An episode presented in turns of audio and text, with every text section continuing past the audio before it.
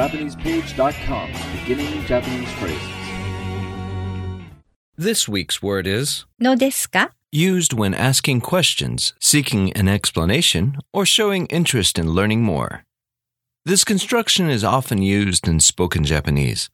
It is のです。 with the question ka marker.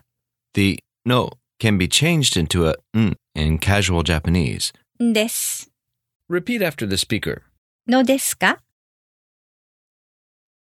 のですかのですか Example sentence 今何をしているのですか What are you doing now? 今何をしているのですか今何をしているのですか Do you remember what のですか means? Used when asking questions, seeking an explanation, or showing interest in learning more. Now, let's break this sentence down. 今 Now, 何を what?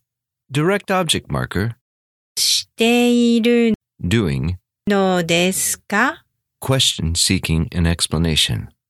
今何をしているのですかそれじゃあまたね。